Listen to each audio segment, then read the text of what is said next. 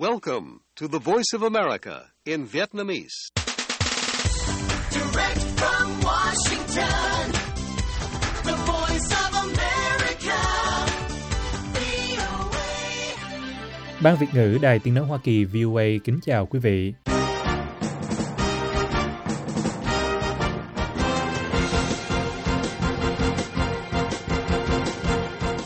Chúng tôi xin mở đầu chương trình thời sự quốc tế Chủ nhật ngày 11 tháng 2 năm 2024 ở Việt Nam với phần lực thuật các tin đáng chú ý.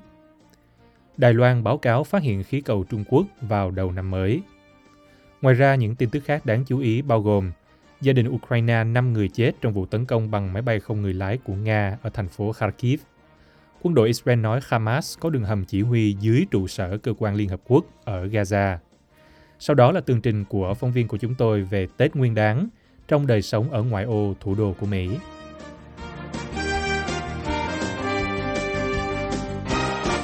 Bây giờ, mời quý vị theo dõi chương trình chi tiết của đài VOA.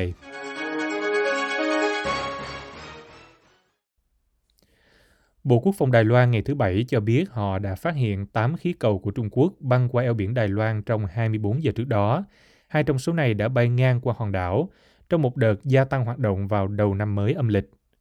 Đài Loan, lãnh thổ mà Trung Quốc tuyên bố là của mình bất chấp phản đối mạnh mẽ của chính phủ Đài Bắc, đã phàn nàn từ tháng 12 về những khí cầu này, nói rằng chúng là mối đe dọa đối với an toàn hàng không và là nỗ lực gây chiến tranh tâm lý. Trong báo cáo hàng ngày về các hoạt động quân sự của Trung Quốc, Bộ Quốc phòng Đài Loan cho biết họ đã phát hiện khí cầu đầu tiên vào sáng ngày thứ Sáu và cuối cùng vào đầu buổi tối. Hai chiếc đã vượt qua phần phía bắc của Đài Loan theo bản đồ do Bộ cung cấp. Những khí cầu khác đến gần bờ biển trước khi biến mất, mặc dù một chiếc đã bay qua biển về phía bắc Đài Loan. Bộ Quốc phòng Trung Quốc không trả lời các cuộc gọi yêu cầu bình luận vào ngày thứ Bảy, ngày đầu năm mới âm lịch. Tháng trước, chính phủ Trung Quốc đã bác bỏ những phàn nàn liên tục của Đài Loan về khí cầu, nói rằng chúng nhằm mục đích khí tượng và không nên cường điệu vì lý do chính trị. Máy bay chiến đấu của Trung Quốc hoạt động hàng ngày ở eo biển Đài Loan và thường xuyên vượt qua trung tuyến vốn trước đây đóng vai trò là rào cản không chính thức giữa hai bên. Trung Quốc nói họ không công nhận sự tồn tại của đường đó. Đài Loan hồi tháng trước đã bầu Phó Tổng thống Lại Thanh Đức làm Tổng thống tiếp theo, người mà Trung Quốc mô tả là một kẻ ly khai nguy hiểm. Ông Lại sẽ nhậm chức vào tháng 5, đã đề nghị đàm phán với Trung Quốc nhưng bị từ chối. Ông nói chỉ có người dân Đài Loan mới có thể quyết định tương lai của chính mình. Khả năng Trung Quốc sử dụng khí cầu để do thám đã trở thành vấn đề toàn cầu vào tháng 2 năm ngoái, khi Mỹ bắn hạ thứ mà họ nói là khí cầu do thám của Trung Quốc. Trung Quốc nói khí cầu là một phương tiện dân sự vô tình bị chệch hướng.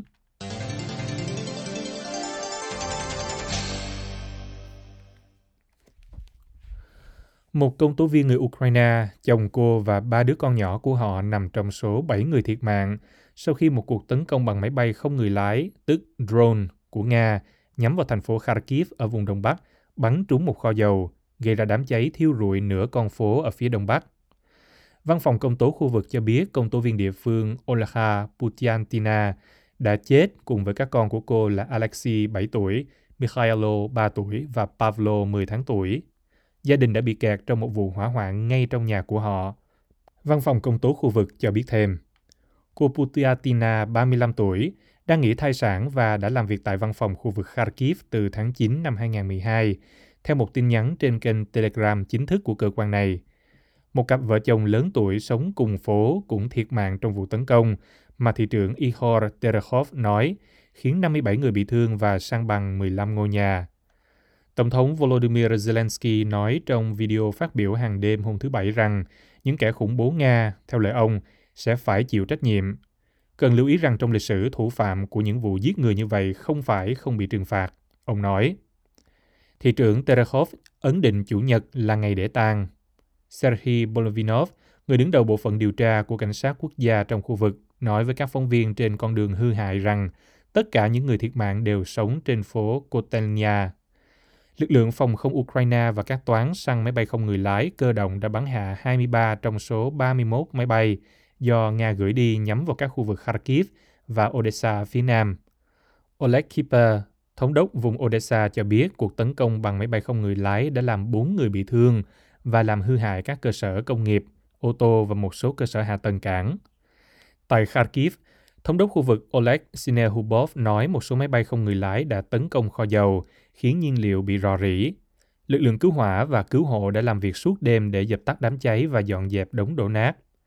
Ông Zelensky nói trong bài phát biểu của mình rằng bốn người đã được giải cứu và hàng chục người đã được sơ tán. Ông Snehubov cũng cho biết máy bay không người lái của Nga đã tấn công một nhà hàng ở thị trấn nhỏ Velikhy Berluk, cách Kharkiv 100 km. Ông cho biết không có thương vong ở đó. Nga không hồi đáp ngay lập tức yêu cầu bình luận, theo Reuters. Moscow cho biết lực lượng của họ không cố tình nhắm mục tiêu vào các địa điểm dân sự. Kharkiv thường xuyên bị tấn công kể từ khi bắt đầu cuộc xâm lược toàn diện của Nga nhắm vào Ukraine vào tháng 2 năm 2022 và thường xuyên là mục tiêu tấn công của Nga trong những tuần gần đây.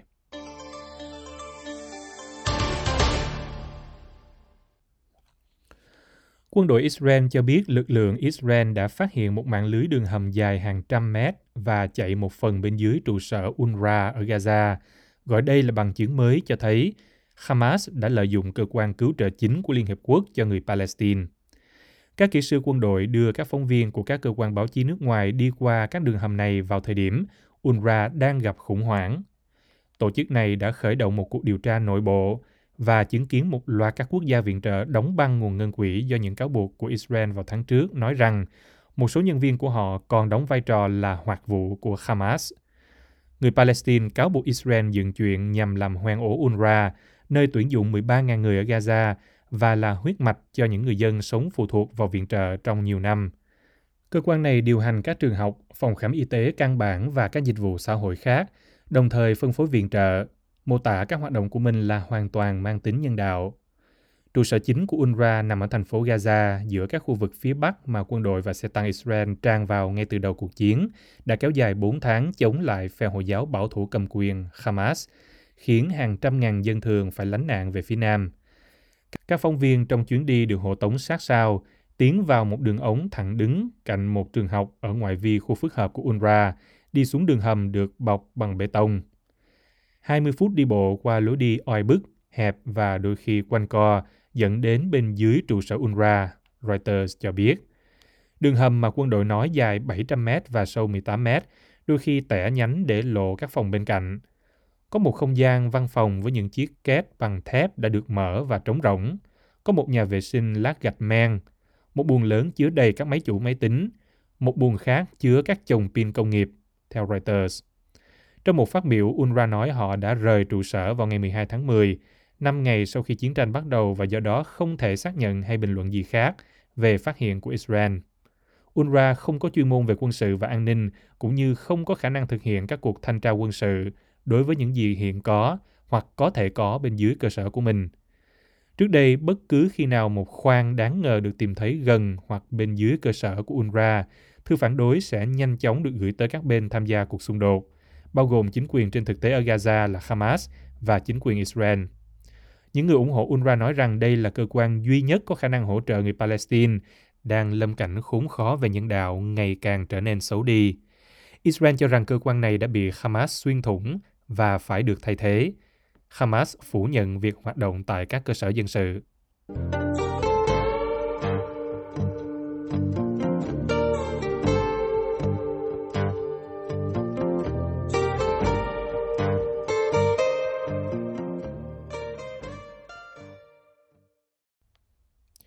Tiếp nối chương trình, mời quý vị theo dõi phóng sự của Việt Hùng từ ngoại ô thủ đô Washington của Mỹ về những hoạt động đón mừng Tết Nguyên đán của cộng đồng người gốc Á nhằm phổ biến văn hóa của mình.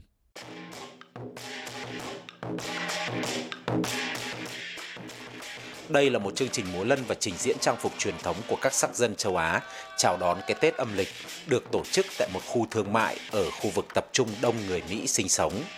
Cái Tết âm lịch giờ đã phổ biến trong đời sống cộng đồng ở khu vực ngoại ô thủ đô nước Mỹ. Hiện rất nhiều chương trình như thế này đang liên tục được tổ chức mỗi dịp cuối tuần tại nhiều trung tâm thương mại, thư viện công ở các thành phố khác nhau, thu hút nhiều người thuộc nhiều sắc dân tới tham dự. Gia đình tôi tới đây ngày hôm nay để cổ vũ cho các bạn trẻ và chương trình chào đón Tết âm lịch của khu thư viện công này. Tôi thấy thực sự rất thích thú vì có nhiều hoạt động khác nhau ở đây, từ múa lân, trình diễn trang phục và một số hoạt động văn hóa truyền thống. Chúng tôi đã tìm hiểu thêm được rất nhiều điều. Tôi hy vọng cái Tết âm lịch sẽ ngày càng phổ biến hơn nữa và có nhiều người tìm tới để cùng đón Tết như thế này hơn nữa. Bắt đầu từ trung tuần tháng Chạp âm lịch hàng năm, những chương trình chào đón Tết của cả cộng đồng gốc Việt và các chương trình Tết tại các trung tâm thương mại, thư viện công, những nơi thường có nhiều người lui tới, đồng loạt diễn ra ở ngoại ô thủ đô nước Mỹ. Tất cả những sinh hoạt này đã tạo ra một bầu không khí rộn ràng và đầy màu sắc, thu hút sự chú ý của rất nhiều người. Tôi nghĩ cái Tết của các bạn có một điều thú vị là nó tập trung vào gia đình. Đó chính là lý do vì sao ngày hôm nay tôi tới đây cùng với con gái của mình. Nó rất thích Tết, rất thích mặc những bộ áo truyền thống với màu sắc rực rỡ, tượng trưng cho Tết như thế này. Tết thu hút tất cả mọi người bằng sự sinh động và màu sắc của nó. Đối với những cư dân gốc Việt ở khu vực thủ đô nước Mỹ thì dù ngày Tết không phải là dịp lễ mà họ được nghỉ làm như ở Việt Nam, nhưng họ vẫn có sự háo hức và niềm vui riêng khi mà sau lễ Noel và chào đón năm mới dương lịch thì họ lại có cái Tết truyền thống để sum vầy cùng gia đình bạn bè và hơn thế nữa. thấy cũng vui vì à, có nghĩa là cộng đồng Việt Nam mình ở đây càng ngày càng đông hơn và mình đang à, lan tỏa cái văn hóa của mình đến cho những cái người à, sắc tộc khác họ cũng biết tới Tết của mình tới truyền thống của mình Những chương trình chào đón Tết của cộng đồng gốc Việt nói riêng và các chương trình tại các trung tâm thương mại, thư viện công và cả các khu bảo tàng ở trung tâm thủ đô nước Mỹ sẽ được tổ chức mỗi dịp cuối tuần từ nay cho tới hết rằm tháng riêng âm lịch.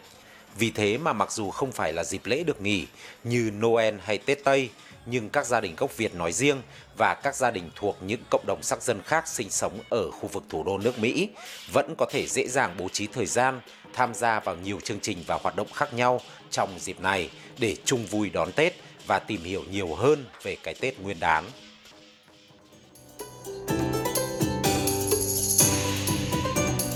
Sau đây là phóng sự của các cộng tác viên của chúng tôi gửi từ Việt Nam. Mời quý vị theo dõi. Đây là phường Tương Bình Hiệp của tỉnh Bình Dương, địa phương nổi tiếng với nghề làm lưu. Những ngày qua, nhiều người dân bày tỏ sự thích thú khi thấy hai con rồng được dựng ở hai bên thành cầu Bà Sản. Điểm đặc biệt của hai con rồng này là được lắp ghép và tạo hình bằng những chiếc lưu và mảnh gốm đây là sản phẩm là địa phương bằng à, những cái lu.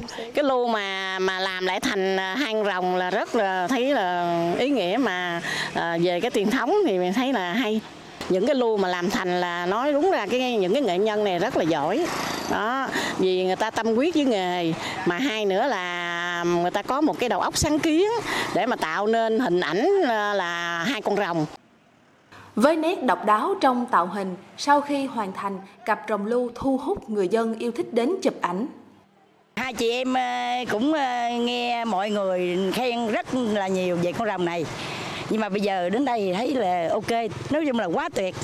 Tại phố đi bộ Bạch Đằng của tỉnh Bình Dương, một tạo hình rồng khác được đặt trên bục hoa trưng bày ba tầng cúc mâm xôi vàng kết hợp với hoa trạng nguyên đỏ. Đầu rồng với bộ sừng con hươu thể hiện sự sang trọng và quý phái. Với bà Lê Thị Vân đến từ Hóc Môn, đầu và đuôi con rồng đã để lại cho bà những ấn tượng. Mình à, từ à, Hóc Môn, thành phố Hồ Chí Minh á, mình đi à, chùa Bà Bình Dương, mình đi ngang qua đây mình thấy con rồng rất là đẹp. Cho nên mình dừng chân tại đây mình chụp cho cháu mấy tấm hình làm kỷ niệm. Mình, thấy cái đầu rồng á, rất chi là ấn tượng và đôi rồng là rất chi là đẹp. Nhân dịp đến chụp ảnh tại tạo hình rồng lưu, bà Ngô Thị Kim Vui đã gửi lời chúc trước thềm năm mới. Năm mới thì mình cũng kính chúc tất cả mọi người sống ở trên toàn thể đất nước được à, một năm à, hạnh phúc, à, an khang, thịnh vượng và đất nước mình càng ngày càng giàu đẹp hơn. Quan niệm là con rồng cháu tiên, biểu tượng rồng đã gắn bó trong tình cảm của nhiều người Việt. Từ khi có những tạo hình đặc biệt như rồng lưu ra mắt, người dân ở nơi khác cũng về đây tham quan chụp hình lưu niệm nhiều hơn và mong rằng năm 2024 sẽ là một năm mưa thuận gió hòa.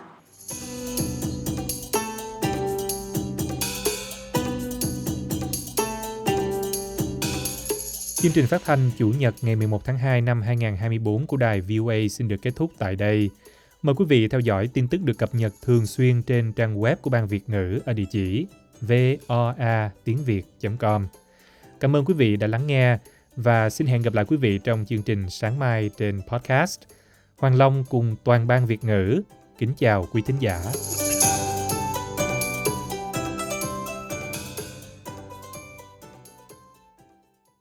This program has come to you from the Voice of America, Washington.